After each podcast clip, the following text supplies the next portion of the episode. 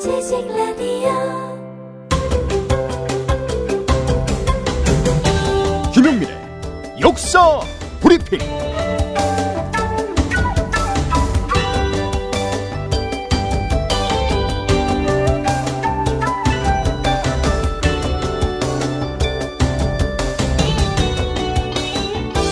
안녕하십니까. 2016년 2월 16일.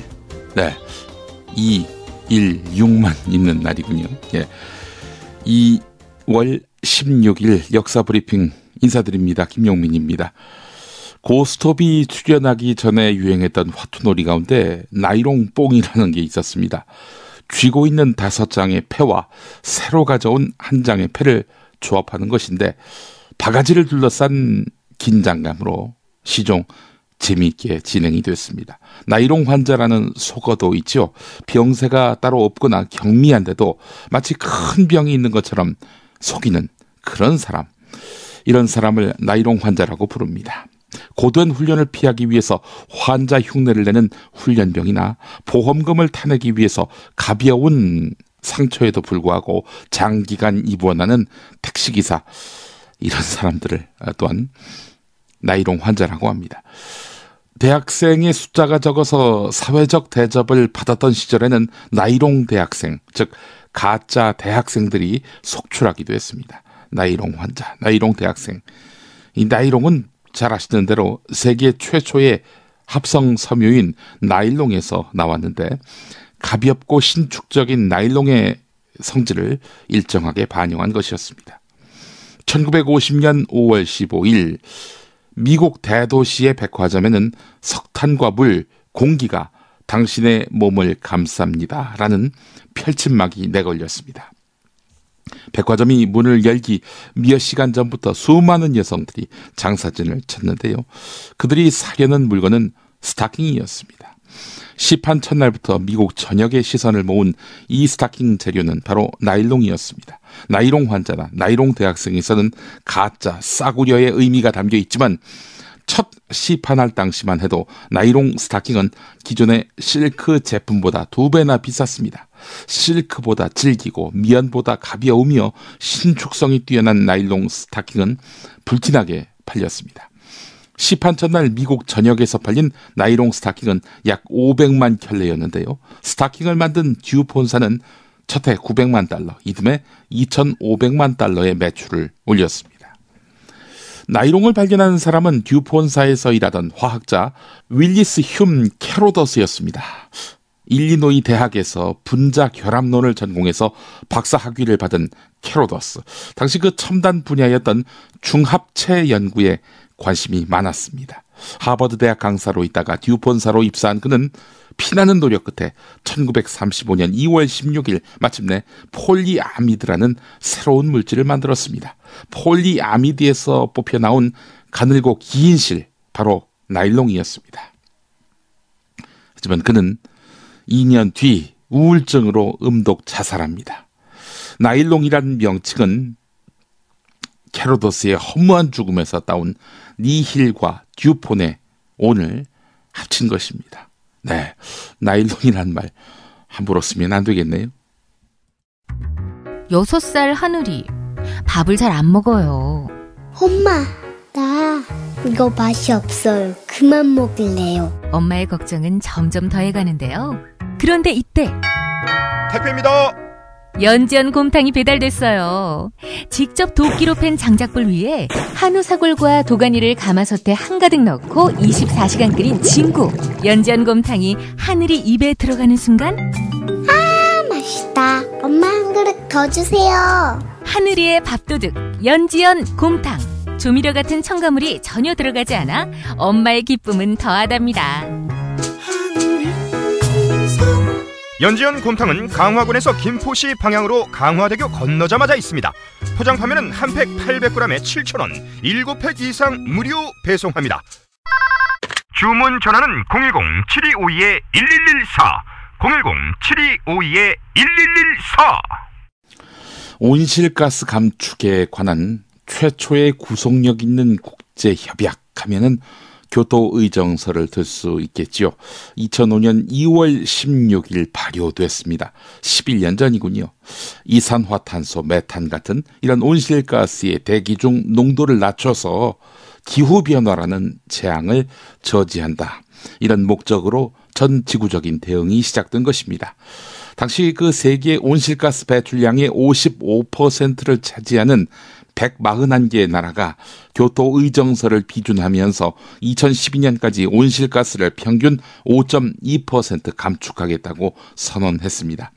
개발도상국으로서 감축 의무가 없는 한국도 2002년에 비준했던 것입니다. 그런데 목표는 참 야심찼습니다. 그러나 달성하기에는 온실가스 주요 배출국의 참여도가 턱없이 낮았습니다. 세계 3대 배출국인 미국과 중국, 인도가 나란히 불참한 것입니다. 세계 최강 대국, 그러면서 온실가스 최다 배출국인 미국, 당연히 모범을 보여야 하는데 말이죠. 하지만 조지 W. 부시 당시 미국 대통령은 의정서의 결함이 많다. 말하자면 자기 나라에게 손해가 될 만한 내용이 많다. 이런 이유로 끝내 비준을 거부했습니다. 교토의정서가 규정한 온실가스 감축 목표. 그런데 너무 낮았습니다. 미국은 너무 많다 이렇게 말하고 있는데 이 지구적 상황을 보게 된다면은 이 감축 목표가 너무 낮았다는 이야기지요. 기후학자들은 지구 온도의 상승폭을 금세기 말까지 섭씨 2도 이하로 제한하려면은 온실가스 감축량은 적어도 60%는 돼야 한다 이렇게 말했습니다. 자, 이렇게 뭐 미국 같은 주요 배출국의 불참 또 실효성 없는 감축 목표 어, 이걸로 해서 재구시를 하지 못하던 교토 의 정서는 2009년 12월 덴마크 코펜하겐에서 열린 제15차 유엔 기후변화 협약 당사국 총회에서 갱생의 기회를 맞았습니다. 이 회의에 참석한 각국 대표들은 교토 의 정서를 대폭 수술해서 생명을 연장시킬 것인지 아니면은 교토 의정서를 폐기하고 새로운 기후 협약을 탄생시킬 것인지 논의했는데요.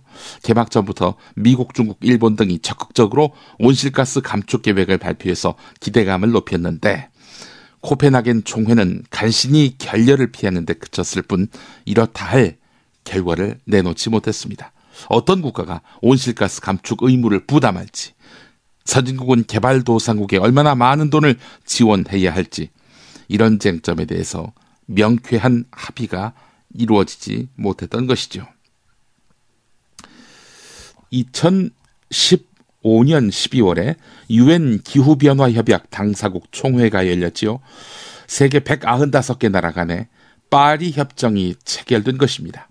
2020년 현행 교토 의정서를 대체할 신기후 체제를 통해서 지구 평균 온도 상승폭을 산업화 이전과 비교해서 2도보다 훨씬 낮게 제한할 계획을 세워놓고 있습니다.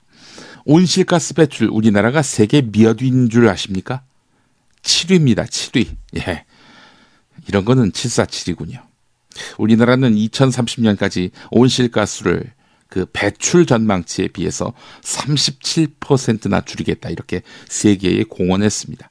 2030년까지 전기차를 100만 대 이상 보급하는 등의 2030 에너지 신산업 확산 전략을 발표하기도 했는데 글쎄요.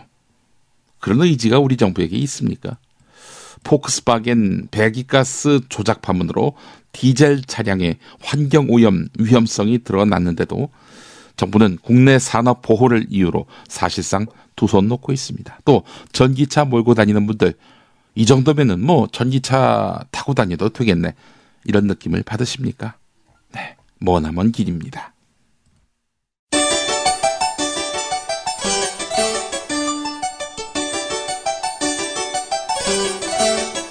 문화학 박사이며 지식라디오 대표인 김용민과 함께하는 김용민의 역사 브리핑.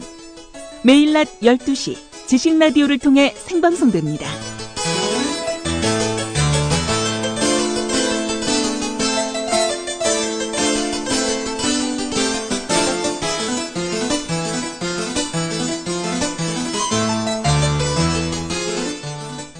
최우수 유전 인자를 보유한 사람만 입사할 수 있는 우주 항공회사 가타카 네, 이 회사의 촉망받는 엘리트 사원 제롬에게는 누구에게도 알릴 수 없는 비밀이 있습니다. 그는 출생 직후 실시한 유전 검사에서 30대 초반에 심장병 등으로 사망할 것이며 범죄자가 될 가능성이 높다는 불량 유전자 판정을 받았습니다. 원래 이름은 빈센트.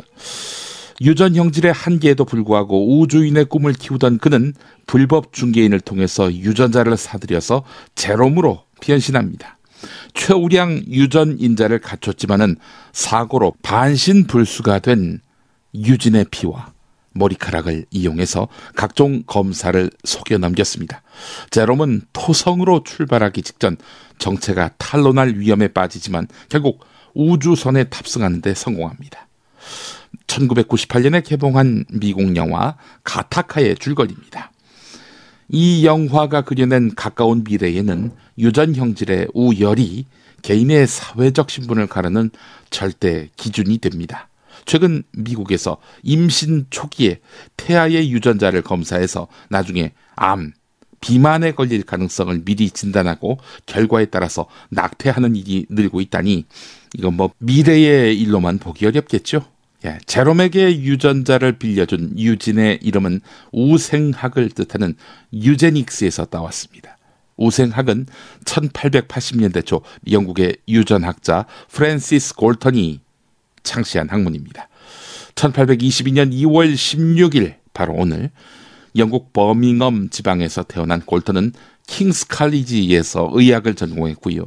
진화론의 아버지 찰스 다윈과 사촌 사이였습니다. 천재는 환경보다 유전이 만든다 이런 주장을 펼쳤고 이런 생각을 발전시켜서 인류 개조를 위한 우생학의 필요성을 역설했습니다.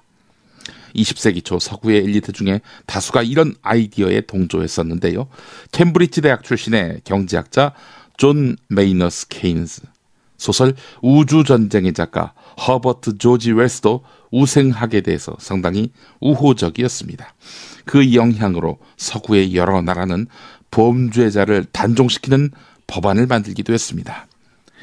독일의 히틀러가 인종 청소의 이론적인 틀을 이 우생학을 동원하고 난 뒤에야 지구는 인류는 그 위험성을 깨달았습니다. 이후에 우생학은 상식인들 사이에서는 사이비 과학으로 인식되고 있습니다. 그 혈액형 가지고 사람 이렇게 인성과 품성을 가르는 이 혈액형 성격학도 우생학에 잔재를 수 있습니다.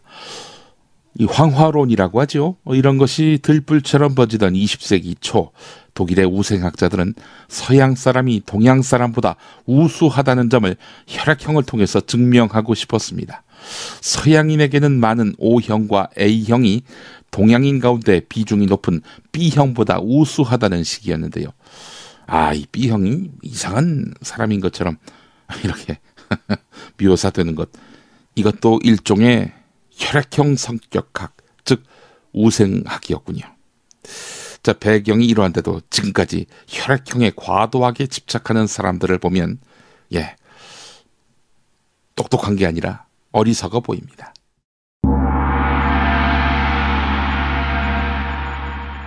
이제는 그를 만날 때입니다. 정선태. 루쉰 레비스트로스, 소세키, 백석을 21세기 한 공간에 불러 모으는 정선태만의 통찰력. 직접 느껴보실 수 있습니다. 가르강티아 팡타그리엘 라블레 소설 그 읽으면서 혁명은 즐겁게 하는 것이다. 유머와 혁명. 너무 진중하고 진지해요. 그러지 말자. 이게 원한으로 싸우면 우리가 원한에 휩싸이게 된다. 네. 휘말리게 된다. 이게. 문학평론가인 정선태 국민대 국문학과 교수와 좋은 고전을 함께 읽는 매주 목요일 낮 2시 정선태의 목요 고전 강좌 지식 라디오에서 단독 생중계합니다. 이 삶과 결합되지 않는 인문학적 상상력이라는 것은 내가 보기에는 이제는 거의 박제화 된 것 같아요. 음. 또는 박제화하려는 시도이거나. 정선태의 무교 고전 강좌. 현장에서 직접 동참하기 원하는 분은 서울 지하철 1호선과 7호선, 가산 디지털 단지역 8번 출구와 연결된 우림 라이온스밸리 A동 810호 지식라디오 공개홀로 방송 10분 전까지 선착순 착석하실 수 있습니다. 네, 백가쟁명의 시대였습니다. 듀런 듀런, 웸, 아하, 티파니와 데비 깁슨. 네, 정말 그 80년대 말 90년대 초 이 팝의 에, 전성기였죠. New Kids on the Block은 그 가운데 최고의 well-made 상품, 뭐 최고의 명품으로도 불렸습니다. 18살 이하 백인 중산층 소년 이미지, 물망에 오른 500여 명의 신인을 추리고 추렸습니다. 랩과 펑크, 리듬 앤 블루스, 당대 인기 장르는 모두 섞었습니다. dandy boy, 터프가이, 주어진 캐릭터도 다양했습니다. 10대 소녀를 위한 종합 선물 세트였습니다. 뉴키즈 언더블럭이 한국에 왔습니다. 1992년 2월이었죠. 올림픽 체조 경기장 공연에서 사고가 터집니다. 2월 16일이 아니라 2월 17일이었는데요. 예, 그때 넘어지고 깔리면서 100여 명의 한국 소녀가 다치고 한 명이 숨졌습니다. 아, 한국에서의 불운은 추락의 전조였습니다. 팀원 사이의 갈등과 갖가지 추문 4집 앨범의 참패. 결국 1994년 기획사는 곧바로 New Kids on the Block의 해산을 결정합니다. New Kids on the Block의 반짝 돈벌이는 오히려 한국에다가 영감을 줬습니다. 철저한 기획 아래 10대들이 좋아할 오빠와 누나를 만들었습니다. H.O.T를 시작으로 해서 11명, 13명 그룹도 나왔습니다.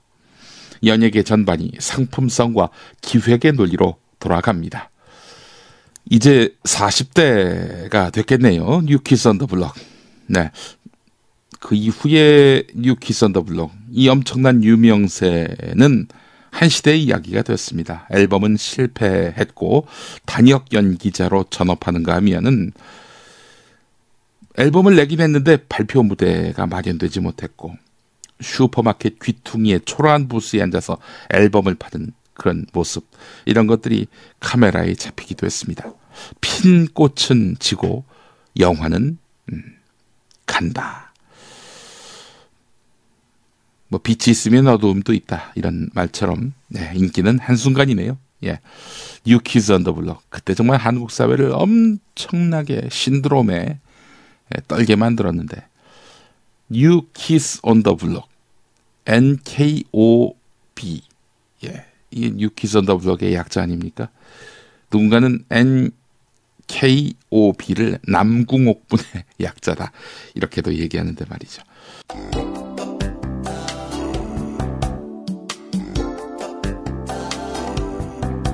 오늘은 우리에게 무엇인가? 이 의문의 답을 찾아가는 과정. 김용민의 역사 브리핑과 함께하고 계십니다. 여기는 지식 라디오입니다.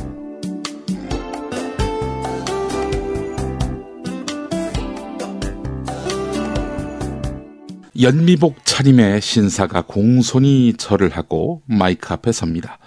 연출자는 자칫 잡음이 섞일까봐 손짓 발짓으로 신호를 보냅니다. 초창기 경성방송국 풍경이었습니다. 방음 요리벽도 없이 휑한 스튜디오에서 출연자는 청취자에 대한 예절부터 챙겼습니다. 1927년 2월 16일 국내 첫 정규 방송이 시작됩니다. 그러나 최초의 음성은 일본어였습니다.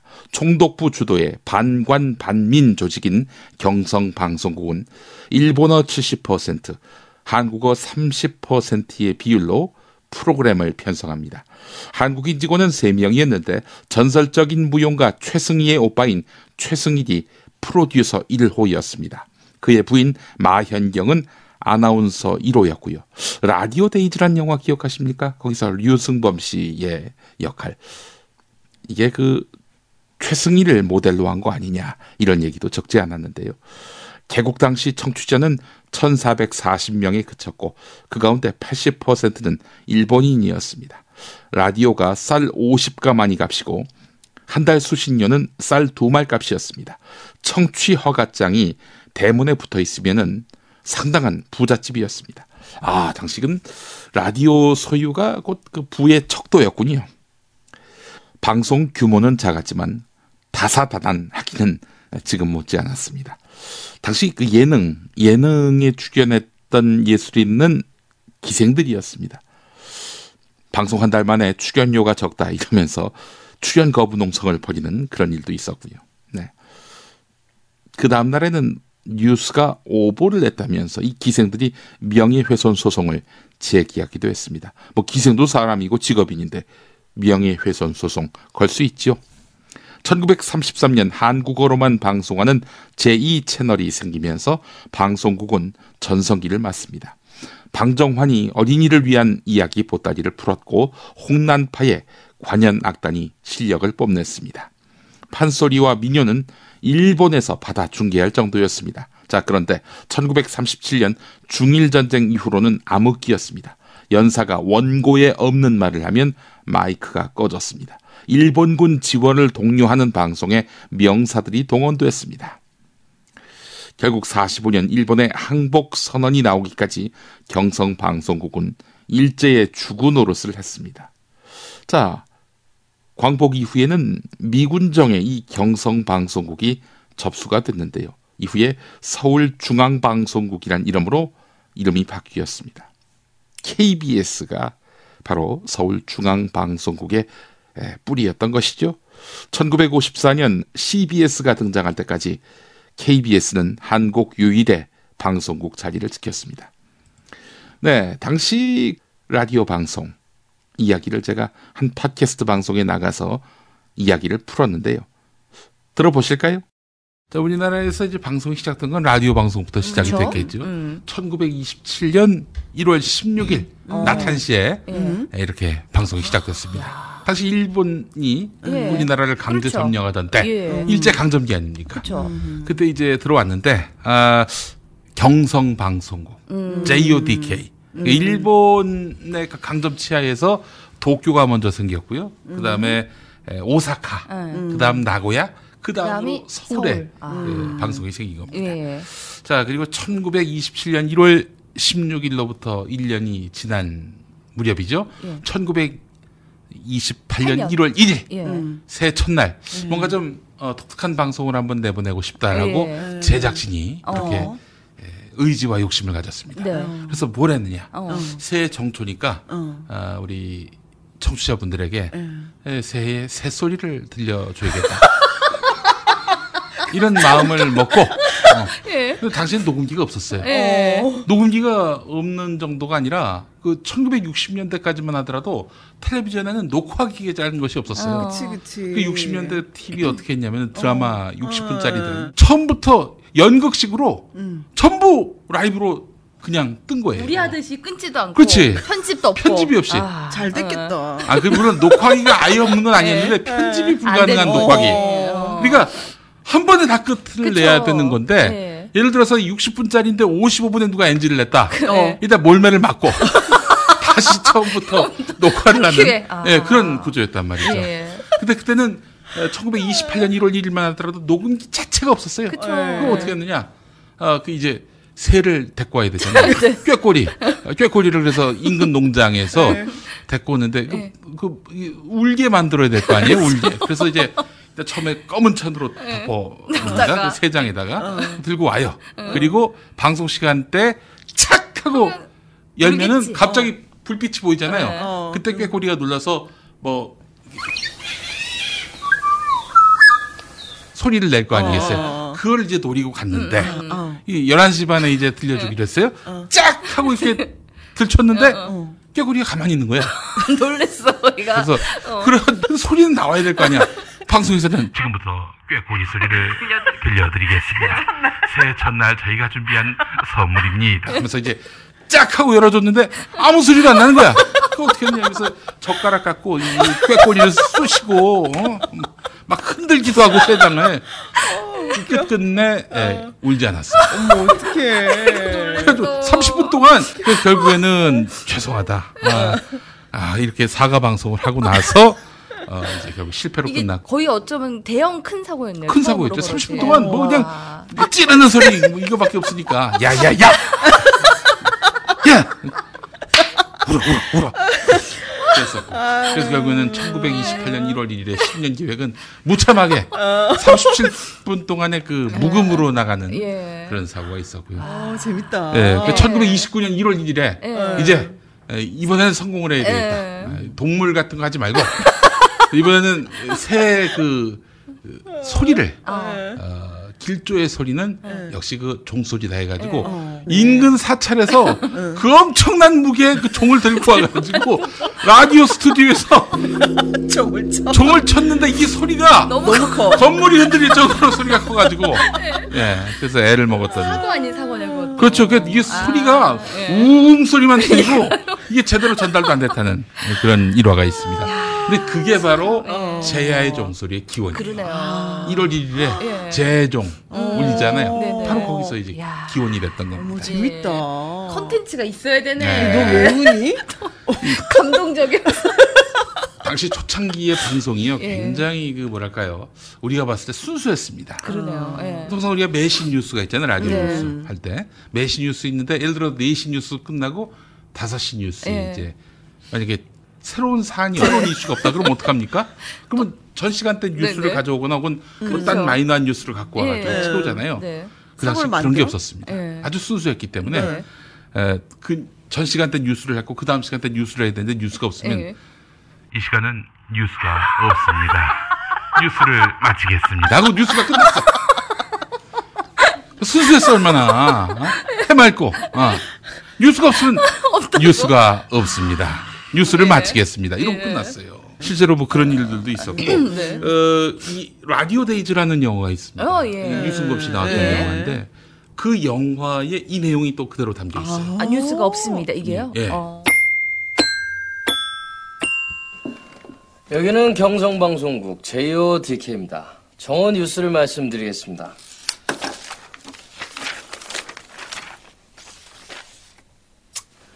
오늘도 특별한 뉴스는 없습니다. 그런 내용도 있고 그 꾀꼬리 아? 이거? 꾀꼬리 얘기도 나와 있어요. 그거 봐야겠네요. 예. 아, 재밌겠다. 근데 거기에 그 유승범 씨 역할을 했던 사람이 이제 그 로이드 박인데 네네.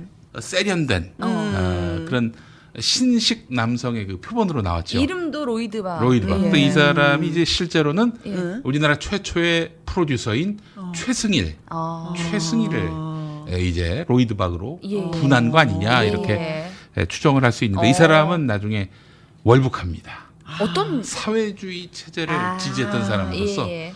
동생하고 같이 이렇게 예, 음. 월북했는데 동생이 누구냐? 최승희. 그러니까 무용하셨다. 무용한 어, 네, 그렇죠. 좋습니다. 그렇습니다. 어. 자, 하여간 뭐 그런 재미있는 일들이 있었는데 아, 예. 예, 예. 또 저기 당시에 뭐 여담 사고는 예. 아닙니다만 예.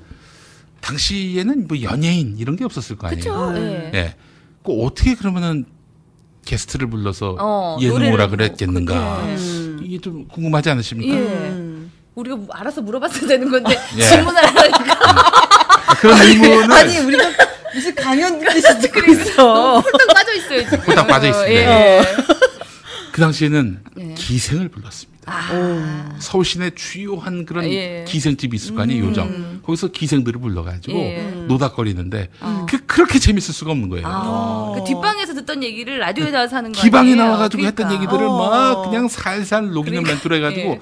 그런데 당시에 그 일본 기생은 5원을 줬고요 출연료로 예. 예 그리고 조선인은 그 절반인 어, 2원 50전 이렇게 줬던 거예요. 예. 이 당시에 그 1원이면은 만 원이라고 보시면 예. 됩니다. 그래서 이제 일본 기생은 자기들의 더블로 받고 그러니까. 어, 자기는 근데 왜 2분의 1 그런 받으니까? 예, 예. 야마가 돈 거야. 아, 그래서 이 조선 기생들이 파업에 어, 돌입했네. 우리 안 한다. 안 한다. 5원을 달라. 예, 그래서 어. 결국에는 저 어, 이제 조금 올려줬다고 하는데 어, 그 당시에 라디오 방송은요. 지금 우리 다 공짜로 듣지 않습니까? 예. 그 라디오를 또 돈 받고? 이렇게 한다 그러면 아무도 안 듣죠. 예. 그 당시에 예, 월 1원씩 이렇게 받았다는 거예요. 그래서 당시에 이런 그 기생들이 이 일종의 어떤 그 연예인의 원조였다. 예. 이렇게 보시면 될 것. 같습니다. 그쵸, 그쵸. 예. 예.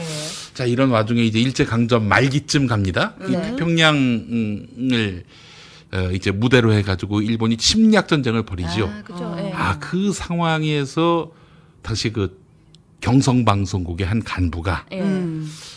굉장히 큰 고민에 빠져들었어요. 음. 그땐 또 가수가 생기고 그랬단 말이죠. 어. 이 근데 가수들까지 모조리 일본이 징용을 해가지고 에. 그렇게 해서 침략 전쟁에 투입을 하려고 그랬어요. 총알 바지로. 예. 조선 사람들을 투입한 게 뭐겠어요? 어. 그 전방에 내세워가지고 그쵸, 그쵸. 총다 맞고 네. 그 후방에 있는 일본군 투입하고 뭐 그런 거 아니었겠어요? 네, 네.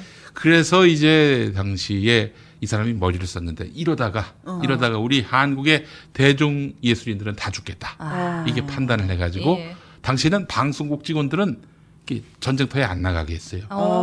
어. 뭐 직원이니까. 어, 또, 예. 또 후방에서 그 방송을 통해서 예. 또 이렇게 전투를 하는 것도 어. 의, 의미 있다 해가지고 어, 예. 그 경성방송국 간부가 어. 이 가수들을 직원으로 다 채용을 해버렸네. 아, 어머, 그런. 사연이구나. 예. 그래서 이 양반들이 어. 그 친일 가요를 부르고 침략 전쟁을 선동하는 그야말로 문선대라고 하네. 뭐 거의 그런 그렇죠. 어, 예. 어, 격이 됐었죠. 예. 그런 일들이 또, 있었습니다. 예. 뭐 예. 감격 시대라는 노래가 있습니다. 예. 거리는 부른다, 환희에 빛나는 뭐 이렇게 시작하는 노래 있죠. 거리는 부른다 한희에 빛나는 숨쉬는 거리다 예. 그때 직원이 부른 거네 그럼. 그렇지 직원이 부른 그쵸, 거지. 이거 직원이 정규직이 정규직이. 정규직이 부른 거야 한마디로. 네. 아. 그러니까 이제 이 직원들이 이제 노래를 부르면서 어 이제 침략 전쟁을 막 이렇게 옹호하고 미화하고 예. 그랬었죠.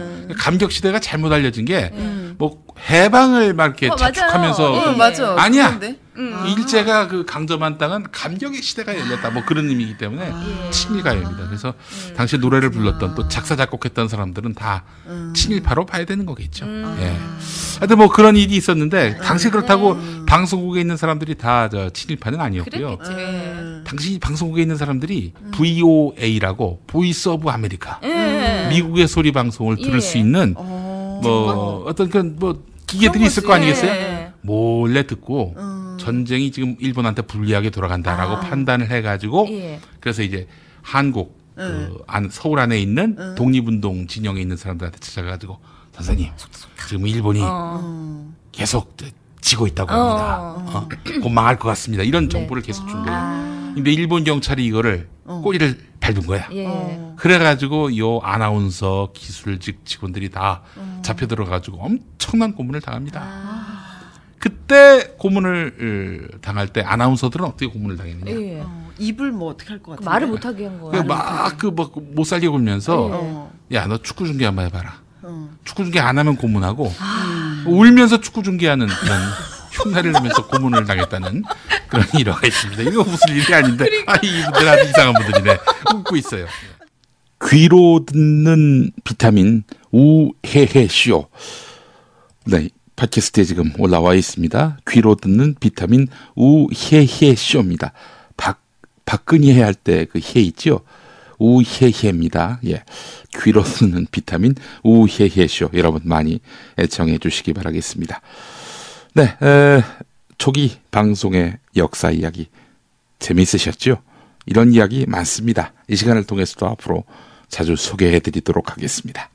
네, 김용민의 역사 브리핑 오늘 순서 마치겠습니다. 여러분, 어, 날씨가 많이 추워졌는데요. 건강 아, 유의하시고요. 저는 내일 낮 12시에 다시 인사드리겠습니다. 고맙습니다.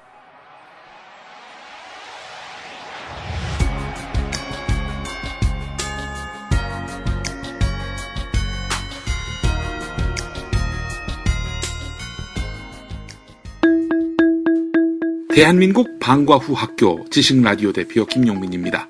사상과 철학, 주체성과 정의감마저 잃게 만드는 세상. 이 세상에서 인간답게 사는 길을 찾고자 이 학교를 열었습니다. 시민의 재교육, 지식라디오가 담당하겠습니다. 광고로서 응원해 주십시오. 기대 이상의 효과로 보답하겠습니다. 지식라디오 광고 문의는 지식라디오 공식 이메일 영문 geesik 라디오 골뱅이 gmail.com 지식라디오 골뱅이 gmail.com으로 하실 수 있습니다.